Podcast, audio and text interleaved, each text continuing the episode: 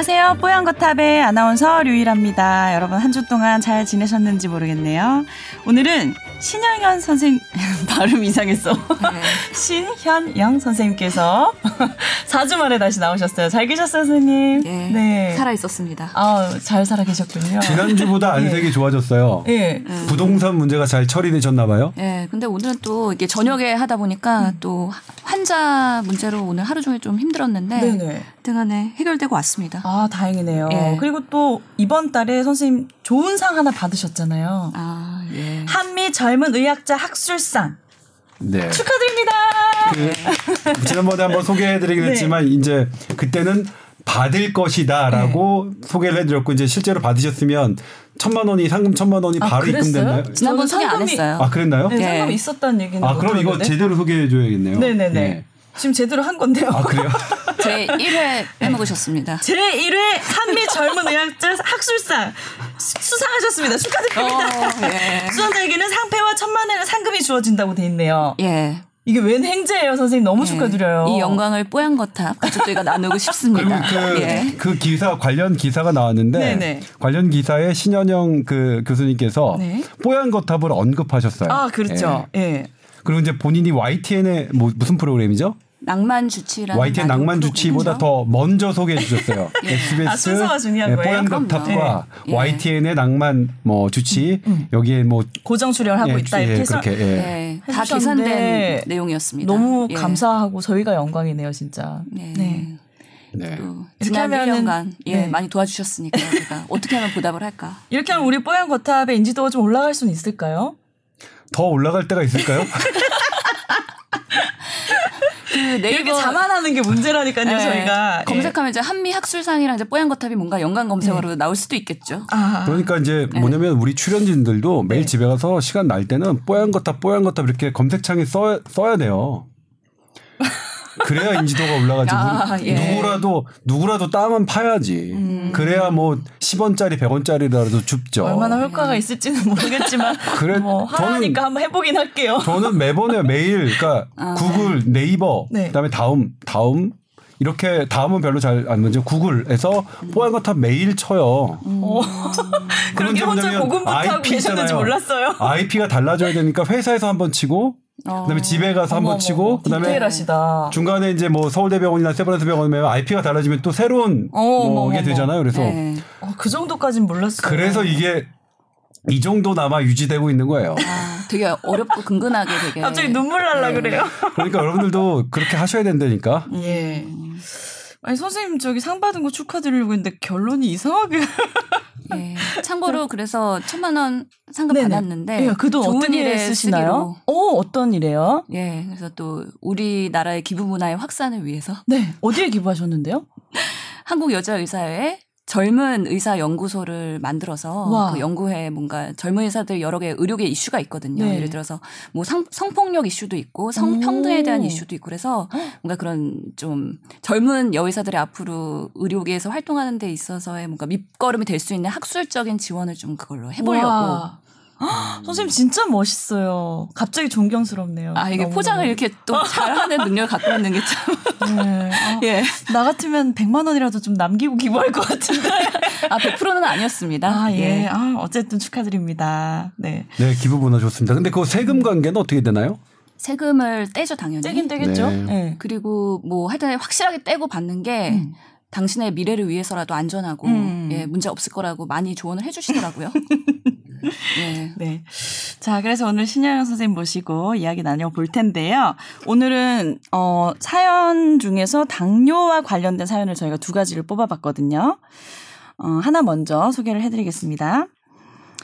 장인어른께서 매달 한 번씩 의사와 상담해서 당뇨 약을 처방받아서 드시고 있습니다. 그런데 집에서 쓰던 당뇨 측정기가 시원치 않다고 새로 구매를 하셨대요. 그 이유를 여쭤보니까 주 2회에서 4회에 스스로 검사를 해서 이상이 발견되면 병원에 가든지 하시겠다는데 저는 좀 생각이 다릅니다. 매달 병원에서 검사와 상담으로 집중 케어를 받고 있는데 왜 굳이 자가 검진을 하는 건지 이게 과잉 검진이 아닐까요 하는 생각인데요. 물론 당뇨 자가 검진이 어렵거나 뭐 위험하거나 비용이 많이 드는 건 아니지만 측정기를 재구매한다니까 그 정도로 자주 자가 측정을 해야 하나 의문이 듭니다. 마찬가지로 혈압약도 매달 처방으로 드시는데 혈압도 매일 자가 측정하는 게 좋을지도 의문이고요. 라고 보내주셨어요. 네. 네. 이게 측정기가 이 손가락 찔러가지고 하는 그 기계 말하는 거 맞죠? 그렇죠. 예. 예. 매일 하시더라고요 당뇨병 환자들은. 예. 예. 제가 말씀드려야 되겠네요. 그래서 이게 모든 사람한테 꼭 당뇨 환자라고 해서 집에서 매일매일 스틱을 찔러야 되는 건 아닙니다, 사실은. 네. 그래서 어 불필요하게 하고 있으시다면은 사실 고민을 해봐야 되는 부분이긴 한데요. 우선은 이 자가 혈당 측정이라고 보통 얘기를 하게 됩니다. 네. 그래서 당뇨 관리 지침에 보면은 음. 이런 측정을 해야 되는 꼭 필요한 대상들이 있는 거죠. 네네. 당뇨 환자들 중에서도 매일매일 모니터링을 해서 뭔가 그거에 대한 치료에 반영이 돼야 되는 사람. 네. 예를 들어서 인슐린 치료를 받고 있는 사람들은 그날 음. 공복 혈당에 따라서 인슐린 용량이 달라질 수도 있거든요. 아. 그래서 식전 그리고 식후 그거에 따라서 용량을 이렇게 올리거나 내려야 될 필요가 있는 사람들은 하는 게 좋죠. 그래야겠네요. 예, 적극 권고를 하고 있고요. 네. 하지만 이 외에 다른 경구약이나 아니면은 어 최근에 조절이 잘 되는 사람들 이런 사람들은 병원에서 정기적으로 음. 2, 3개월에 한 번씩 당화 혈색소를 포함한 여러 가지 어 당뇨 검사를 하게 되거든요. 네네. 그렇기 때문에 굳이 이런 사람들은 매일매일 체크하는 게 치료의 변화가 음. 곧바로 반영되지 않아서 음. 아직까지는 당뇨 지침을 보면은 음. 꼭 해야 된다는 근거가 없다라고 음. 되어 있습니다. 네. 그러니까 이분이 걱정하신 부분이 어느 정도는 맞는 얘기네요. 예. 굳이 뭐 그렇게 매일 그러니까 할 이제 이 거죠. 장인어른 분이 네. 당뇨 조절이 잘 되면 방금 신현영 교수님께서 짚어주셨던 것처럼 네. 그렇다면 이렇게 어, 매일 어, 본인의 당뇨 어, 상태를 측정하는 네. 게 그렇게 의미는 없을 텐데 네. 만약 만약 이분이 어, 어떤 당뇨 혈당 수치가 널뛴다면 네. 널뛰는 게 확인된다면 그것은 다시 그러니까 예전에 뭐 한 달 후에 병원을 가기로 예, 예약돼 있지만 조만간 그러니까 며칠 사이에 또 방문해야 되는 이유가 되니까 네. 그런 점에서는 의미가 있어서 그러니까 개별적으로 그러니까 이게 일률적 그러니까 토, 아, 총 원칙은 신현 교수께서 말씀하셨죠. 근데 이제 개별적으로 장인어른의 상태에 따라서 어 장인어른이 맞을 수도 있고 사위분이 맞을 수도 있고 음. 이렇지 않을까 싶어요. 근데 궁금한 게 한 달에 한 번씩 병원을 간다면 이게 당뇨 조절이 잘 되는지 한 달에 한 번씩만 체크해도 충분히 가능한 건가요? 조절이 잘 되는 안정적인 상태에서는 꼭 매달 음, 검사를 하는지 그것도 확인을 해봐야 됩니다. 그러니까 하- 매달 방문하는 게 약 처방만을 위해서 하는 거지 어. 건지 아니면 매달 가서 그런 것들을 확인을 하는지도 확인을 해봐야 되는데요. 네. 보통 우리가 당뇨가 조절되는지 보기 위해서 하는 지표들이 혈액 검사로 하는 거죠. 네. 그래서 당화혈색소라고 하는 거는 보통은 우리나라 정부에서 기준으로 삼기는 2, 3개월에 한 번씩 해야지 이게 급여가 되기 때문에 보험으로 음. 어, 처방이 가능하거든요. 네. 그래서 대부분은 보통은 2, 3개월에 한 번씩 추적 검사를 하는 경우가 흔하긴 한데 만약에 이게 어, 안정이 되지 않은 상태. 음. 그래서 좀 더 적극적으로 관리가 필요한 환자들 그리고 사실 당뇨는 뭐 약, 약제를 가지고 치료하는 것도 맞지만 여러 가지 건강 상담, 생활 습관 개선 이런 것들에 대한 의료진의 그런 네. 교육도 중요하거든요. 네네. 그런 것들이 필요한 환자라면 집중 관리가 필요하기 때문에 저기 초반에는 자주 가서 음. 관리를 받는 게 지표 개선에 도움이 되더라. 그런 근거들은 많이 있고요.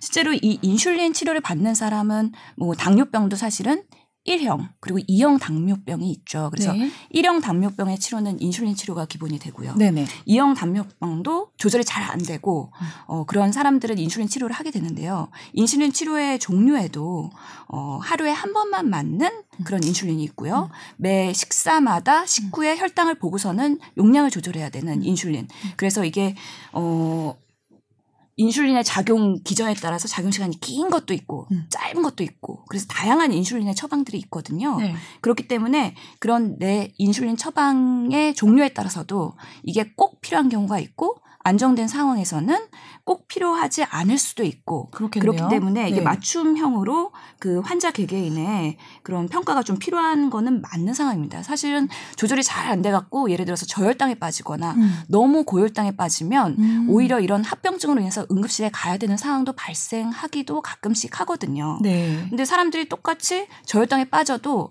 되게 그 증상을 되게 심하게 느끼는 사람들이 있는가 하면 전혀 무감각한 사람들도 오. 있어요. 그렇기 때문에 그런 것들을 감별하는 데 있어서 무증상 저혈당이나 무증상 고혈당이 있는 사람들 이런 사람들은 좀 더 자주 체크를 해볼 필요도 있거든요. 음. 그렇기 때문에 그 당뇨 환자의 특성에 따라서 그렇게 하는 게 좋을지 아닐지에 대해서는 좀 그런 개별적인 판단이 필요한 상황도 있습니다. 네.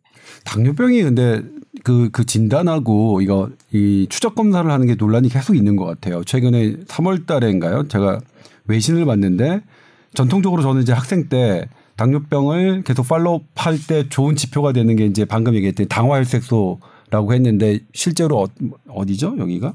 미국 연구팀이 네. 해봤더니 이제 이 경구부하 검사랑 비교해 봤더니 당뇨병 전 단계를 헤모글로빈 아까 당화혈색소가 잘 어, 이 감지하는데 별로 도움이 되지 않더라. 그래서 아마 이런 당뇨병을 어떻게 잘 발굴하고 유지하느냐는 이 당뇨병 전문가 분들이 계속 지금도 계속 그 연구하고 계시고 새로 더 정확한 거, 더 나은 거를 하고 있는 있으신 상태인데 저는 또 여기서 이제 이 사연 갖고 의문이 들었던 점이 뭐냐면 네네. 이 당뇨 측정기 있잖아요. 이 네. 측정기의 정확도 같은 경우에도 실은 이것도 상당히 논란이 있더라고요. 제가 지난번에 이제 의료기기를 취재하면서 사실 그, 그 당시는 이제 물리치료 의료기기 때문에 전기자극 어, 통증 완화기기 때문에 이제 들어갔다가 거기서 이제 제보를 받다 보니까 어, 이 의료기기를 하시는 분들은 체온 그러니까 이 열을 재는 아. 것도 열을 재는 것부터 어, 이 맞아요. 혈당을 측정하는 오. 기계가 사실은 본인들이 생각하기에 우리나라가 퀄러티 컨트롤이 잘 안 되고 있는 것 같다 이렇게 말씀을 하시는데 물론 그래요? 이 부분에 대해서는 음. 어 제가 아직 깊숙이 취재가 된 건 아니지만 음. 아무튼 어떤 측정기 그러니까 똑같은 내 상태라도 측정기가 달라지면 이게 내가 당뇨병이 잘 컨트롤 되는 것이냐 네. 아니냐가 결정될 수 있어서 그러니까요. 이런 부분들도 네. 측정기에 대한 부분들도 사실은 좀 어 누군가 전문가분들은 좀 이게 깊이 있게 좀 들여다봐야 되는 음. 구석이 아닌가 뭐 그런 생각이 좀 들었습니다. 그러니까 체온계 같은 거 말씀하시니까 드는 생각이 저도 아이들 열 났을 때 재잖아요. 그러면 이게 진짜 들쑥날쑥하고 뭐, 몸무게 재는 것도 어떨 때 보면은 너무 들쑥날쑥해서 저는 음. 집에 몸무게를 두 개를 갖다 놨어요. 음. 이거 못 믿겠어가지고. 그래서 그런 네. 지금 조동찬 기자가 지적하신 이슈가 네. 사실은 이게 뭐, 어, 되게 어떻게 보면